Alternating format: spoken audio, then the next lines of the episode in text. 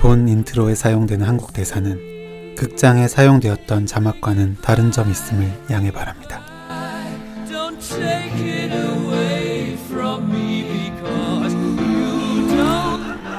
장소는 새로 구입한 프레디의 저택.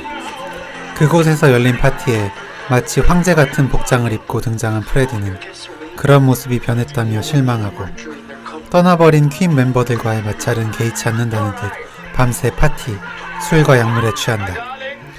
새벽까지 이어진 파티가 끝난 후 피아노를 치던 프레디는 옆에서 정리 일을 하고 있던 남자 웨이터 짐 허튼의 엉덩이를 갑자기 만진다.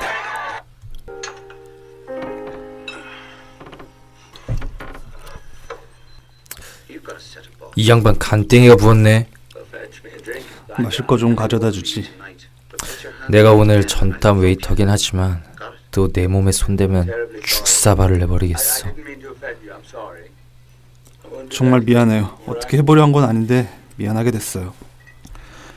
장면이 바뀌고 프레디와 짐이 진지한 표정으로 대화를 하고 있다.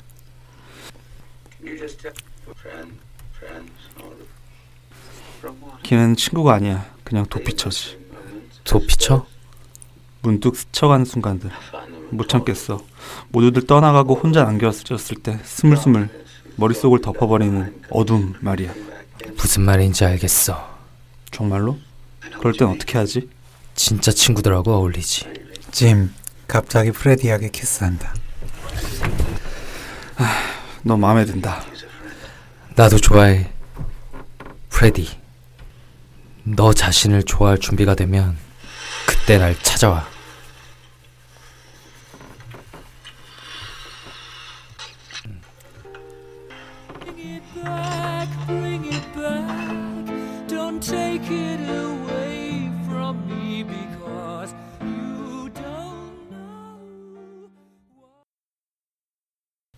네, 안녕하세요. 뇌부자들입니다. 오늘 저희 참여한 멤버들 네, 인사로 시작을 해보죠. 네, 오늘 설명 성우를 맡은 네, 허기영입니다.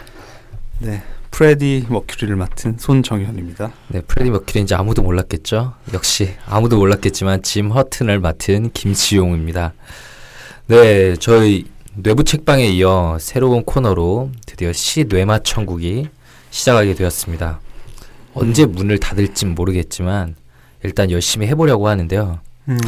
일단 오늘 인트로는 제가 골랐어요. 이 장면은. 네. 네.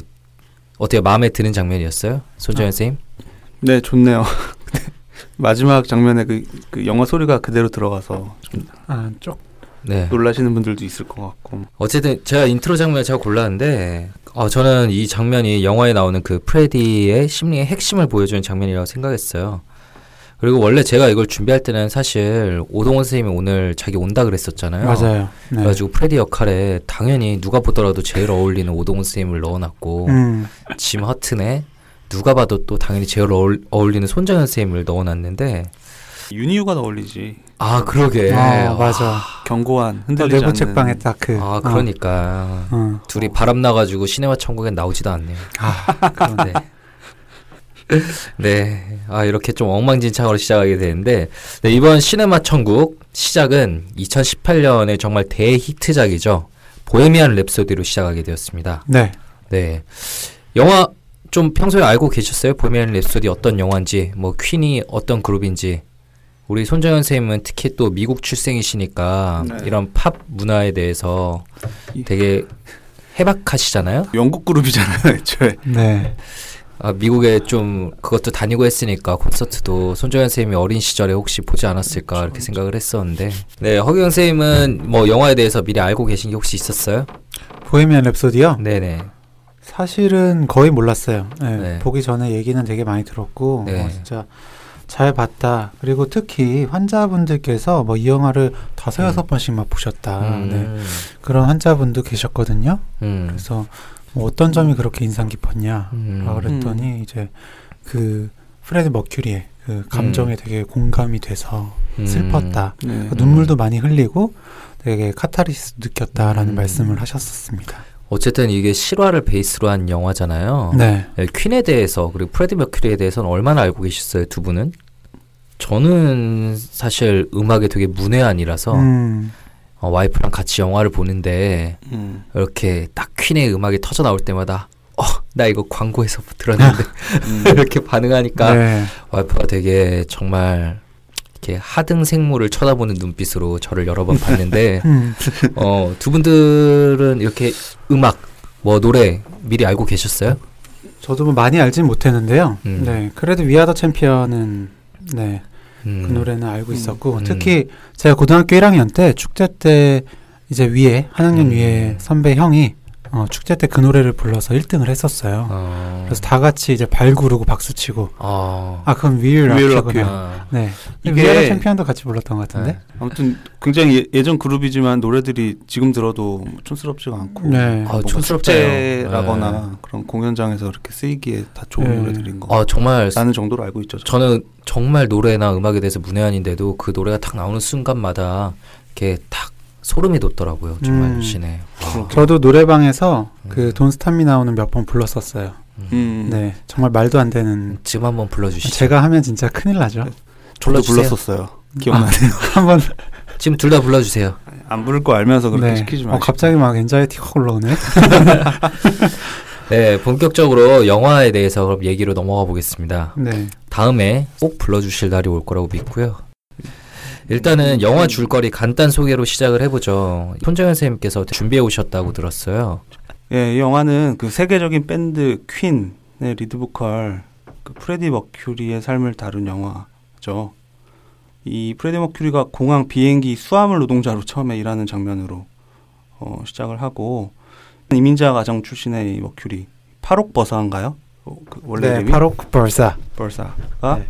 본인이 관심 있어 하고 또 좋아하던 로컬 밴드의 보컬 공석으로 들어가서 퀸이라는 밴드로 개명을 하고 그 밴드를 이끌면서 겪고 또 벌어지는 사적인 또 공식적인 활동들을 이렇게 버무린 어, 정말 뛰어난 음악 영화죠. 그 이전에 없었던 혁명적이고 굉장히 독창적인 음악 그리고 퍼포먼스로 그 미국, 영국 그리고 일본까지 막 투어를 다니면서 전 세계 사람들을 사로잡기도 하고 또 그 시대에 없었던 육 분이라는 말도 안 되는 긴 러닝 타임에 영화의 제목이랑 같은 노래 보헤미안 랩소디라는 곡을 만들었다가 좀 안 좋은 평을 어, 받는 뭐 그런 장면도 중간에 비중 있게 다뤄지고요. 이제 그 이후에 그 성공과 인기 뒤에 공허감, 뭐 약물 이슈 뭐 이런 부분들이 이, 실현이 돼서 슬럼프에 빠지고 그러면서 밴드 멤버들을 버리고 뭐 솔로 활동을 하는 나름의 방황을 겪은 후에 또 다시 돌아와서 사실 에이즈라는 불치병 진단을 받은 채로 그 라이브 에이드라고 하는 음. 십오억인가요? 네, 십오억이었던 것 같아요. 네. 네. 십오억 명의 사람들이 시청하는 어, 거대한 콘서트에 어, 나가는 장면을 클라이맥스로 마치는 예, 프레디 머큐리의 삶을 다룬 영화죠. 네, 에이즈를 앓는 도중에도 그리고 멤버들에게 그 사실을 커밍아웃하고 굉장히 큰 라이브 에이드라는 공연을 어, 전 세계에서 십오억 명이 시청하는 그렇죠. 그런 공연을 성공리에 끝내고 네. 네, 그런 내용들이죠. 네, 처음과 음. 끝이 라이브 에이드로 시작해서 음, 라이브 그렇죠. 에이드로 끝나는. 네. 네. 처음에 그 그냥 락스타가 네. 그 큰 무대에 나가는 장면으로 시작을 하는구나라고만 이제 받아들일 수 있는데 알고 보면 음. 그게 뭐 시한부 인생을 선고받은 음. 상태에서 아주 오랜 기간 동안 음. 헤어져 있던 멤버들을 설득을 해서 음. 어, 오랜만에 나가는 어떻게 보면 일생의 큰 공연을 앞둔 프레디 머큐리의 뒷모습이었던 거죠. 멋있었어요. 음. 어, 네, 정말 프레디에 대한 영화죠. 모든 네. 것이 프레디를 위한 영화인데 그럼 프레디는 일단 어, 어떤 사람인지 어, 왜 이렇게 계속 누군가와 싸우고 어, 분쟁을 일으키고 어, 후회할 짓들을 계속 하는지 음. 어, 영화 보면서 느낀 점, 해석에 대해서 좀 자유롭게 저희가 얘기를 해봤으면 해요. 정말 네. 자유롭게 하려고 하는데요. 저는 일단 어, 프레디는 어, 낮은 자존감 덩어리다라는 생각이 들더라고요. 인트로에 일단 장면, 예, 넣은 장면 있잖아요. 그 짐 허튼한테 이제 프레디가 접근을 하는데 딱 짐의 엉덩이를 만졌다가 짐이 발끈 화를 내니까 네. 바로 겁먹으면서 사과를 하거든요. 진짜 겁먹어요. 음. 그런데 프레디는 보면 황제의 옷을 입고 그 파티에 등장한 그 저택의 주인이고 짐은 어, 아르바이트를 하러 온 사람이잖아요. 물론 그런 뭔가 지위의 차이가 당연히 그런 성추행의 당위성으로 이어져서는 안 되겠지만 그래도 좀 더 당당한 모습을 보일 수도 있을 것 같은데 굉장히 바로 겁을 먹죠. 어, 겉으로는 아주 강한 자신감이 넘치는 인물이지만 속으론 자존감이 높지 않았다고 생각하고 음. 이제 과대한 자기는 높은 자존감이 아닌 수치심과 연결되어 있다고 하잖아요. 사실 그 황제 옷을 입고 나온 거나 네. 아니면 그룹 이름인 퀸 이거라는 이름부터 과대한 자기, 어, 좀 너무 커져버린 자기, 어, 높은 이상을 보여주는 게 아닌가 싶었어요. 네. 그 영화 속에서 부모님 집 현관문 바로 옆에 걸려있는 영국 여왕, 영국 여왕인지 아닌지 확신 없지만 제가 보기엔 그래 보이더라고요. 초상이 잠깐 등장한 장면이 아, 있는데 네. 아. 어릴 적부터 프레디 머릿속에서 네. 가장 높은 존재는 딱 퀸이 아니었을까 아, 그런 네. 생각이 들더라고요. 그러네요. 네, 저도 그 방금 지용이 형 얘기한 그 낮은 자존감 덩어리다 라는 부분에 동의하고요. 음, 크게 이제 초반부에서는 약간 인종차별 얘기가 나오고 음. 네 음. 뒤에는 양성애자, 성적 소수자 얘기가 나오잖아요. 음. 네, 두 가지 다 사실 받아들이기 정말 쉽지 않은 부분이었을 것 같아요. 하지만 어쨌든 받아들이지 못하고 네 아니라고 부인하거나 음. 저 이름도 바꾸죠. 음. 네, 이름을 바꾸기도 하고 그리고 아마 본인도 양성애자 혹은 뭐 동성애자라는 것을 느끼고 있었을 텐데 음. 네 그럼 메리에게 접근해서 결혼까지도 하려고 하잖아요. 결국 뭐 받아들이지 못한다는 점에서 약간 자존감이 그렇게 보이는 것처럼 높진 않구나 라는 생각이 음. 들었어요. 네. 어 근데 어쨌든 뭐 프레드 머큐리의 가족들은 본인이 어디서 왔고 음. 네 어떤 사람들이고 라는 거를 뭐 얘기하고 어, 오히려 네. 알려주려고 하잖아요. 아, 그렇죠. 그 손님들에게 계속 알려주려고 음, 그러죠. 음. 그렇죠. 네. 네. 그런데 확실히 좀 본인만 다르다는 건, 프레드 음. 머큐리만 다르다는 거는 혹시 어떤 다른 트라우마가 또 있지 않았을까라는 음. 좀 네, 의문이 들기도 했었습니다. 음. 음. 네. 음. 우리 너무 또 정신과 의사인 거 바로 티내면서 자존감 얘기를 하고 있는데, 네. 근데 영화 자체에서 너무 그런 모습들을 많이 보여줘서 음. 얘기를 꺼내 음. 안 꺼낼 수가 없더라고요. 소재 선생님은 좀 어떻게 봤어요? 예, 낮으, 낮다는 것도 맞는 말이지만 한편으론 자존감을 유지하기 위해서 계속해서 뭔가 오리가 물에 떠있기 위해서 발길질을 계속해야 되는 것처럼 계속해서 확인받으려고 하는 음. 그 모습들이 음. 눈에 보였어요. 그게 뭐 음. 결국에 같은 얘기겠지만 집에 음. 계속해서 뭐 아까 그 서반 초반에 얘기한 음. 뭐 파티 장면처럼 사람들을 모아놓고 음. 어떤 왕이나 네, 그런 복, 복장을 하고서 환호성을 음. 받아야지만 공허감을 채울 수 있는 음. 그런 모습들 보면서 네, 저도 비슷한 느낌 받았던 것 같네요. 음, 그 정말 방금 손재환 선생님이 말한 것처럼 그 수면 밑에서는 계속 헤엄질을 치고 있는 것처럼 프레드 머큐리도 그래서 끝없이 싸웠던 것 같아요. 어, 성취를 계속 이뤄내야 됐고 자존감을 유지하기 위해서 누군가가 항상 옆에 있어야 됐죠. 음. 네. 네. 그래서 특히 이제 평생의 연인이라고 생각한 메리와 메리 맞죠? 네. 네. 메리 메리와 맞아요. 헤어진 네. 이후에 공허함이 너무 심하니까 바로 직후에 화려한 파티 그리고 술, 약물 이렇게 음. 공허함을 채우기 위해서 발버둥 치면서 스스로를 좀 망치는 모습을 보였는데 음. 근데 그 이전에 메리와 헤어지기 전에 되게 잘 나갈 때 있잖아요. 네. 막 해외 공연들을 본격적으로 다니기 시작하고 네. 그런 큰 성공을 이루는 과정 분명히 큰 그렇게 큰 성공을 계속 이뤄나가면은 어, 자존감을 어쨌든 쌓아나가는 과정이잖아요. 어, 난 이렇게 음, 네. 되는 사람이구나. 네. 사람들이 날 좋아해 주는구나. 이게 확신을 좀 가질 수 있는 그런 계기가 됐을 텐데도 음. 그런 큰 공연이 끝날 때마다 예, 혹은 사랑하는 사람이 같이 있지 않을 때마다 어, 그 찾아오는 공허함을 견디지 못하고 누군가에게 새롭게 눈을 이렇게 흘리게 되고 어, 또 동성애에도 관심을 보이게 되고 파트너가 돌아가면서 있고 약물도 사용하게 되고 좀 계속 그렇게 되더라고요. 네. 그 정도 성과면 분명히 어, 아무리 큰 공허함이라도 채울 수 있지 않을까라는 생각이 들기도 했는데 어, 왜 그렇게 안 됐을까요? 뭐 그럴 수도 있지만 음. 근데 프레디한테는 어떻게 보면 일관된 그런 사랑, 그런 인정이 필요한 건데 무대에서 받는 환호성, 모두가 같이 그 사, 그의 노래를 따라 부르는 그런 장면은 굉장히 인상적이잖아요. 네. 네, 그러다 보면 그런 환호 소리가, 환호성이 사라진 그, 그런 장면? 음. 네, 이게 없는 공간은 굉장히 대비가 돼서 음. 더 공허함을 불러일으킬 것도 같아요. 아, 음. 네. 갭이 음. 너무 크니까. 네, 음. 그렇죠. 네.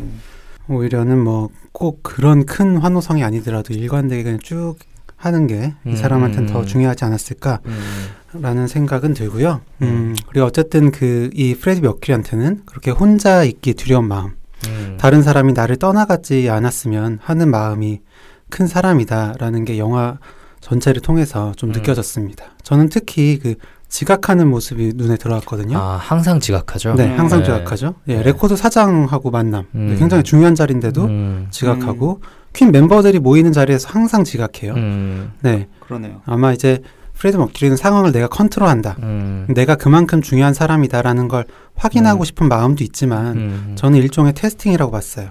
그러니까 음. 내가 이렇게 늦어도 나 기다려줄 거지? 그러니까 내가 음. 나 안 떠나 안 떠날 거지? 라는 그런 마음이 아닐까라는 음. 생각이 들고요. 음. 그래서 그 마지막에 라이브 에이드를 앞두고 다시 몰리는 자리에서는 음. 프레디가 제일 먼저 와서 다른 멤버들을 기다리죠. 음. 그래서 참 그게 인상 깊었어요. 음. 그만큼 프레디 머큐리가 멤버들과의 결합, 음. 그 라이브 에이드에서의 공연을 간절히 원했던 것도 있겠지만은 스스로의 그런 불안감에서 좀 벗어난 것처럼 보였거든요. 아, 음. 네, 그리고 이런 테스팅은 어, 꼭 지각뿐만이 아니라 상대방한테 굉장히 일부러 막 상처 주는 말을 하거나, 네, 나는 부적응자라면서 이제 부적응적인 행동을 막 하잖아요. 음. 네, 그것도 좀 테스팅하는 모습처럼 보이기도 했습니다. 음. 어, 저는 사실 아 분명히 이렇게 자신의 중요성을 좀 확인하고 싶어하는 사람들, 네, 어, 그렇죠. 그렇게 지각하는 습성이 좀 있다고 저희가 예전에 언젠가 뇌부자들에서도 얘기한 적이 있었던 것 같은데 음. 어, 영화 보면서 그 생각은 못했었는데 허경 선생님 생각보다 예리하시네요. 저희 시네마 전국의 멤버로서 너무 뛰어난 것이 아닌가. 네.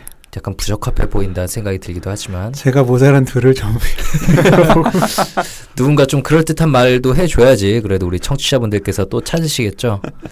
네, 손재현 선생님 이렇게 좀 뛰어난 해석을 좀 하나 해주실 거 없으세요? 없어요. 뭐 들은 거 없어요? 네.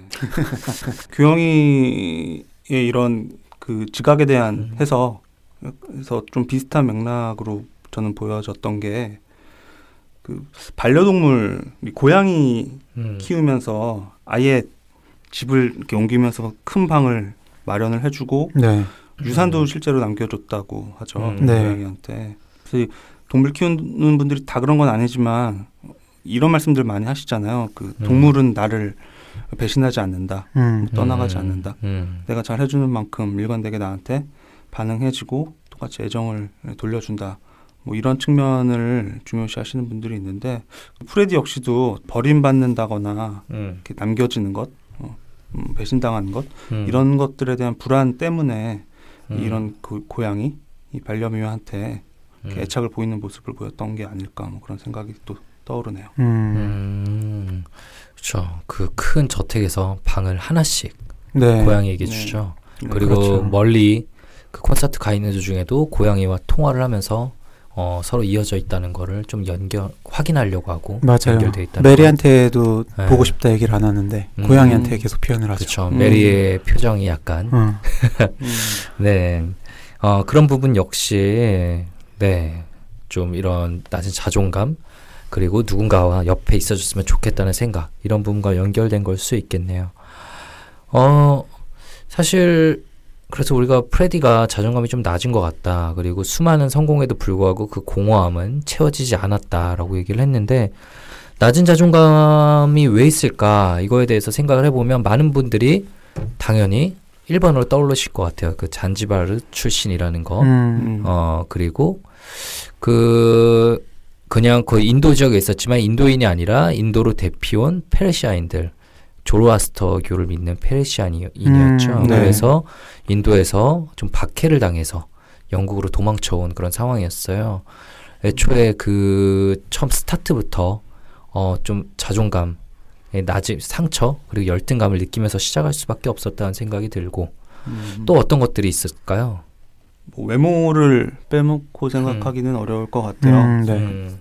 그 초반에 저는 인상적이었던 게 그 이제 보컬이 나가서 공석이 된 그 밴드 음. 멤버들한테 가서 어, 이빨 얘기를 하면서 자신 있게 음. 이빨이 앞니가 더 많아서 음. 발성이 좋다라고 표현은 하긴 하지만 음. 분명히 그 사진을 보면 외모가 특이하잖아요. 음. 네. 그래서 적어도 어렸을 때까지는 음. 뭐 외모에 대한 놀림이라거나 음. 그런 뭐 이민자 출신의 성분이 더해져서 어, 비하를 많이 당했을 것 같아서 그 부분을 뭐 본인은 어떻게 의식적으로 극복을 하려고 했고 또 어느 정도 극복을 했겠지만 외모에 대한 어, 스스로 부족하다고 느낀 부분이 많지 않았을까. 음, 어릴 때 실제로 외모 때문에 놀림을 받았다고 하더라고요. 그 돌출된 입 때문에 네. 친구들이 놀리고 그거에 관한 별명도 있었고 그래서 나중에 이제 콧수염 기르잖아요. 네. 자신이 사귀는 남성들처럼. 음. 그래서 저는 어, 그냥 그들과 닮기 위한 노력이었나 정도로 생각을 했는데 그게 돌출된 입을 가리기 위한 노력이었다라는 해석도 있더라고요.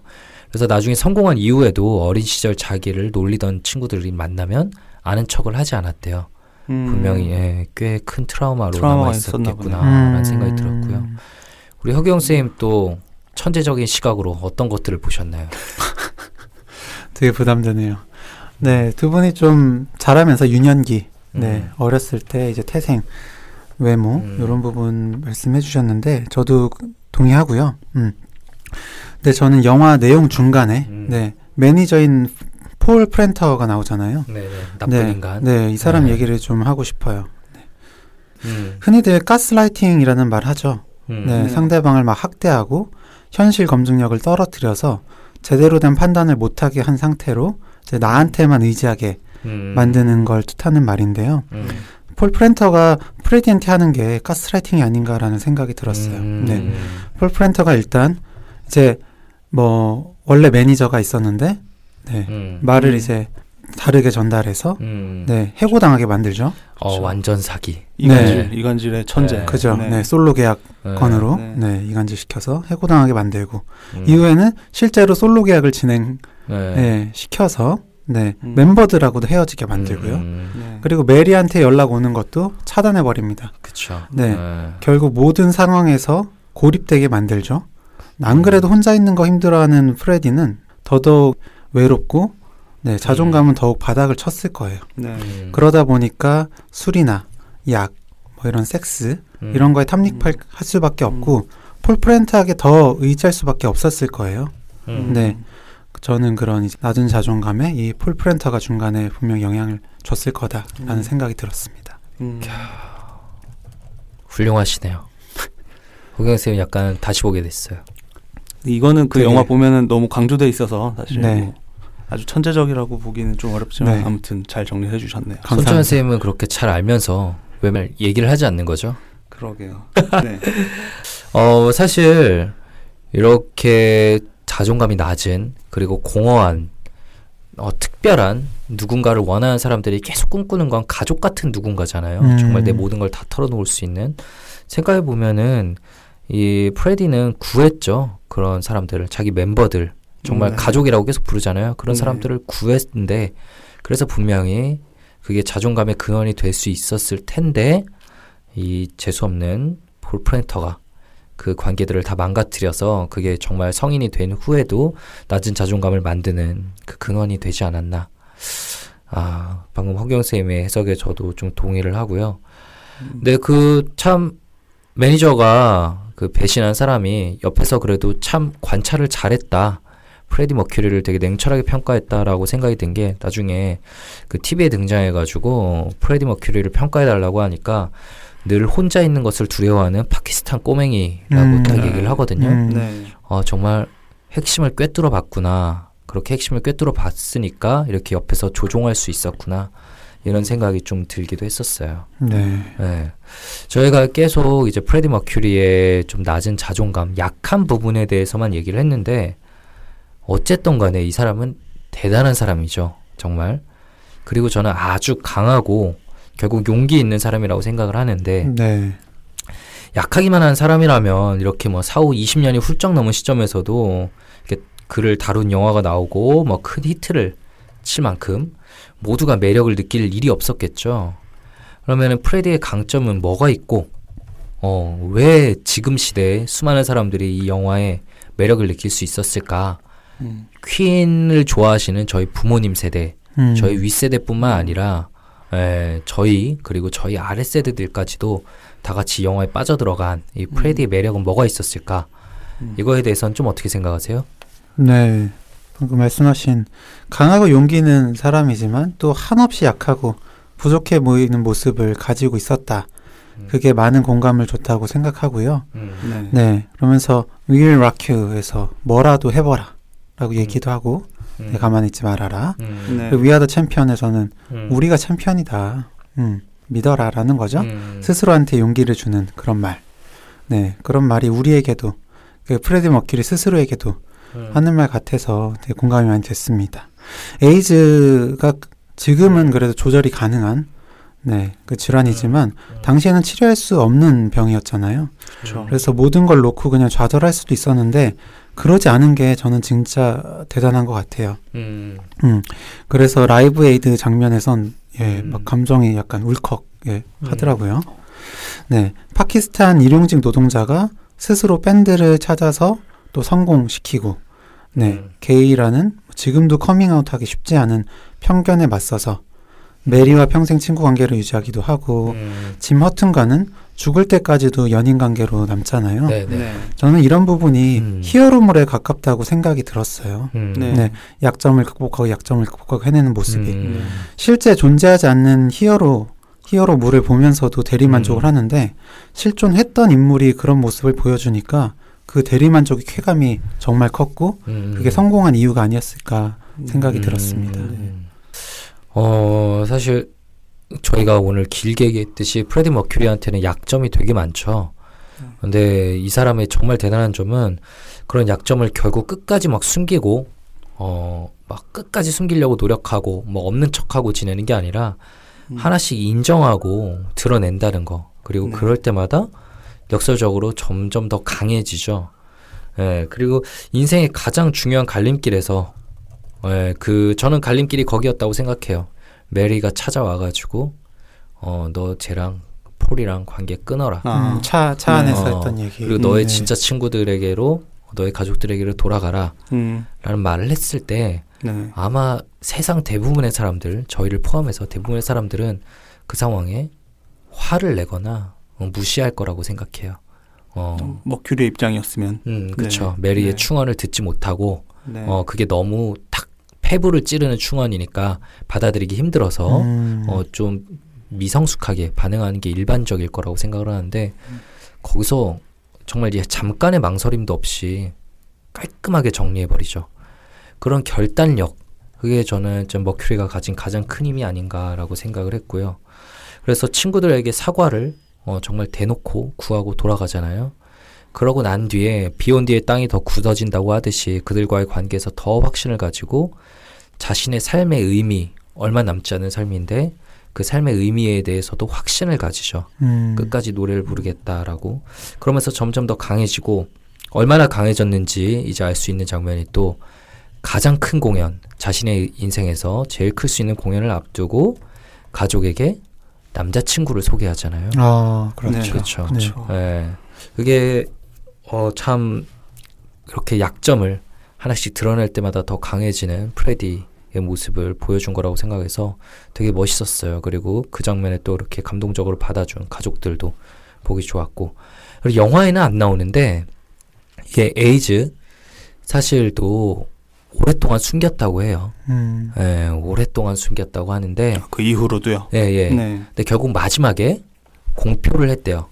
어, 그리고 에이즈에 맞서 싸우게, 어, 다들 힘을 이제 모아달라. 전 세계에서 음. 에이즈와 맞서 싸우자라는 발표를 한 다음날, 정말 무슨 영화처럼 다음날 사망했다고 하더라고요. 어. 폐렴으로.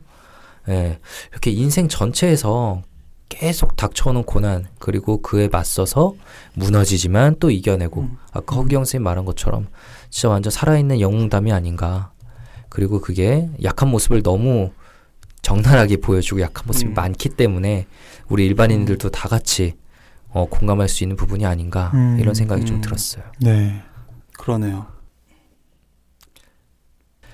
어, 이천십팔 년의 대작 공전의 히트작 보헤미안 랩소디를 저희 오늘 시네마 천국 첫 번째 영화로 다뤘는데요. 영화에 대한 모독이 아닐까 생각되는 저희 방송의 퀄리티였습니다. 하지만 이대로 끝내면 뭔가 아쉬우니까 저희 청취자분들 중에 혹시 안 보신 분들이 아 그래 영화 봐야겠다라는 생각이 들도록 한 가지씩 영화에서 가장 인상 깊었던 부분 좀 얘기해 볼까요? 먼저 허규영 선생님. 네, 저는 앞서 저희가 이야기 나눈 네, 좋은 장면들 음. 다 인상 깊었고 특히 좀 인상 깊게 봤던 장면은 제가 정신과 의사라서 그런지 음. 네, 패닉 어택을 음. 호소하는 부분 기자회견 네 기자회견 음. 하다가 음. 이제 여러 가지 공격적인 질문을 받다가 음. 결국 섹슈얼리티에 음. 대한 질문을 아. 네, 들을 네. 때 거의 이제 패닉 어택 그쵸. 시야는 흐려지고 맞아요. 네. 네. 땀나고 막 어지럽고 네, 네. 이런 모습 표현하잖아요. 음. 네, 그 부분이 되게 아 진짜 표현 잘했다 음. 어, 라는 생각을 하면서 봤습니다. 네, 인상 깊었습니다. 패닉을 겪어보신 김주영 선생님이 보시기에도 뭐 실감 났나요? 갑자기 훅 들어와서 당황했는데 아 저도 뭐 보면서 어, 정말 실감나게 그리는구나. 저 사람의 음. 지금 불안한 어 그리고 그런 생리적 현상들을 저렇게까지 잘 그려내네. 음. 그러면서 여러모로 역시 고퀄리티의 영화다라고 음. 생각을 하면서 음. 봤었는데요. 네. 네. 손정현 선생님 이제 자기한테 질문 돌아올 차례가 되니까 괜히 저한테 한번 탁 토스한 것 같은데 어떤 장면이 인상 깊었어요? 그 프레디 머큐리 아버지가 음. 그 굉장히 뭐랄까 보수적이고 이렇게 윤리적으로 딱 틀에 박힌 음. 음. 예, 그런 캐릭터로 나오시는데 마지막에 그 라이브 에이드에 가기 앞서서 그 남자친구 짐 허튼을 소개하러 온 음. 프레디 머큐리한테 예, 뭔가 격려의 말씀으로 하시는 얘기. 음. 근데 그게 영화 서반 서두에는 프레디 머큐리를 뭔가 비난하고 음. 좀 제대로 살아라, 똑바로 살아라 이렇게 훈계하는 얘기로 나왔었는데 음. 막판에 하시는 말씀, 다시 하시는 말씀, 그 좋은 생각, 음. 좋은 말, 좋은 행동을 하고 살아라. 음. 네가 라이브 에이드에 가는 게 지금 그런 좋은 어, 것을 하는 거니까 음. 나는 너를 인정한다라는 음. 어, 메시지를 주는 측면에서 그 말씀을 하시는 게 어, 프레디 머큐리의 인생이 스스로가 그 순간에 좀 굉장히 인정을 받고 긍정되는 음. 순간이 아니었나 생각을 음. 했고 굉장히 감동을 했었죠. 아 맞아요. 네. 그렇죠. 저는 그 마지막 순간에 그 공연을 앞두고 왜 하필이면 그 집에 본인의 집에 항상 자신을 좀 힘들게만 하고 불화의 근원이 됐던 그 집에 그렇죠. 하필이면 또 남자친구를 데리고 갔나 음. 어 그게 되게 궁금하면서 의미 깊은 장면이라고 생각했었거든요. 네. 왜 그랬을까요? 여기에 대해서만 좀 얘기를 하고 끝내보면 허경 쌤 혹시 생각해 보신 거 있으세요? 아까 지용이 형이 다 얘기하지 않았어요? 아니 뭐 좀 약점을 드러내고 인정받고 싶은 건 있, 있었지만 음. 그, 그리고 어떻게 보면 음. 굉장히 리스키한데 음. 그 중요한 무대를 앞두고 음. 음. 뭐 아버지로부터 문전박대를 당한다거나 음. 모욕적인 언사를 들으면 엄청나게 음. 힘들었을 텐데 음. 왜 그랬을까요? 음. 그러게요. 음. 전투에 나가기 전에 계백장군의 그런 심정이었을까요? 네, 다 정리를 하고 나가버리겠다. 그게 영화에서는 당일인 음. 것처럼 연출됐었는데 다, 음. 당일 맞아요. 당일에 어 저도 뭐 손정현 선생님하고 이제 그 가장 인상적인 장면이 비슷했는데 아까도 얘기를 했지만 그 정말 일생일대의 그 큰 공연 아마 인류 역사상 가장 큰 공연 십오억 명이 본 공연이 그 전에 뭐가 있었겠어요? 그러게요. 예, 그 공연을 앞두고 자신을 항상 문전박대했던 그 집에 그리고 거기에 하필이면 남자친구를 왜 데리고 갔을까? 그런 위험한 행동을 가서 가족들이랑 또 싸우고 되게 기분 나쁘게 어 영화 아, 기분 나쁘게 그 공연에 올라가게 됐을 그런 가능성도 있잖아요. 네. 예, 물론 아주 감명적으로 진행이 되긴 했지만 그래서 저는 그 장면에서 아, 혹시 프레디 머큐리가 아버지의 인정이란 거에 굉장히 목말라 있던 사람은 아닌가 이렇게 좀 생각을 했어요. 음. 그러니까 아버지는 굉장히 보수적이고 어떻게 보면은 남성적인 가치관 남잔 이래야 돼라는 가치관에서 흔들리지 않는 분인데 음. 프레디 머큐리가 보면 이렇게 좀 파트너로 구하는 남성들을 보면 이렇게 남성성이 되게 두드러진 사람들을 보면 음. 항상 고르게 되더라고요. 네. 음. 어, 그래서 혹시 프레디 머큐리의 그렇게 어쨌든 이성을 가장 정말 자기의 평생의 연인으로 사랑하면서도 남성을 결국은 결국은 찾게 되는 그 모습이 자신이 스스로 괴로워하면서도 좀 아버지의 인정을 남성으로부터 인정을 바라는 그런 욕구가 거기까지 좀 반영된 건 아닐까. 음. 너무 넘겨짚기긴 하지만 음. 그런 생각까지 좀 들더라고요. 그랬었구나. 네, 그럴 수도 있겠네요. 저는 그냥 요 짐 버튼이 자기 찾아오기 전에 스스로를 좋아할 수 있을 때 찾아오라고 했잖아요. 음. 음. 그리고 스스로를 좋아한다는 확신이 생겼기 때문에 음. 찾아갔고 음. 그런 모든 사실을 그냥 받아들일 수 있었기 때문에 음. 네, 뭐 집에도 찾아갈 수 있었을 것이다라고만 음. 생각했는데 어, 주용이 형이 또 다른 시각에서 음. 좀 볼 수 있게 해준 것 같습니다. 그 사실 이제 프레드 머큐리가 도중에 한번 외모를 바꾸잖아요. 전형적인 락커로서의 외모를 가지고 있다가 갑자기 사람들이 그 멤버도 그러죠. 야, 넌 무슨 동네 주민이 된 것 같다. 는 듯한 말을 하잖아요. 머리를 짧게 자르고 그러게요. 콧수염을 기르고 그렇죠. 그래서 저는 프레드 머큐리가 되게 이렇게 아웃사이더로서의 정체성을 가지고 있지만 되게 그 인싸 어, 그 주류층이 되고 싶은 그 마음이 역시 강하게 있다라고 음. 좀 생각을 했어요. 그러니까 어떻게 보면 아버지에게 계속 반항하고 어, 계속 저항하고 그런 저항의 메시지들을 전달하는 그런 가수가 되었음에도 불구하고 그와 동시에 어, 아버지 같은 좀 보수적인 그리고 자신이 만나는 그런 남성들 같은 그런 주류층으로 들어가고 싶은 마음 그런 모순된 마음을 음. 가지고 있는 사람은 아니었을까. 그런 것들이 스스로를 계속 불안하게 만들고 힘들게 하는 것은 아니었을까 이런 음. 생각까지도 좀 이어졌었는데 음. 저만의 썰이고 머릿속에서 잘 정리되진 않았습니다. 음. 음. 음. 네, 어쨌든 오늘 저희 시네마 천국의 첫 번째 시간으로 에, 보헤미안 랩소디를 진행해 보았는데요. 아, 지금 청취자분들 머릿속에 어떤 생각을 하고 계실지. 근데 약간 그 음. 보헤미안 랩소디의 그 음. 약간 오페라적인 음. 구성을 저희가 보여드린 게 아닌가. 이랬다 저랬다 막 정신없다가 이걸 방송에 내보낼 수 있는가. 가위바위보를 하지 않나. 네. 그렇죠. 네. 이런 오페라적인 구성을 손정현 선생님께서 잘 이해해주고 편집 안 하셨으면 좋겠어요. 아, 네. 진짜로 네, 네. 음. 생각해볼게요. 네, 네. 네. 알겠습니다. 아, 네. 네. 그러면 저희 오늘 시네마 천국 첫 번째 시간은 여기서 마무리하도록 하겠고요. 다음에는 훨씬 더 유익하고 풍성하고 재미있는 영화 이야기로 돌아올 수 있도록 하겠습니다. 감사합니다. 감사합니다. 감사합니다.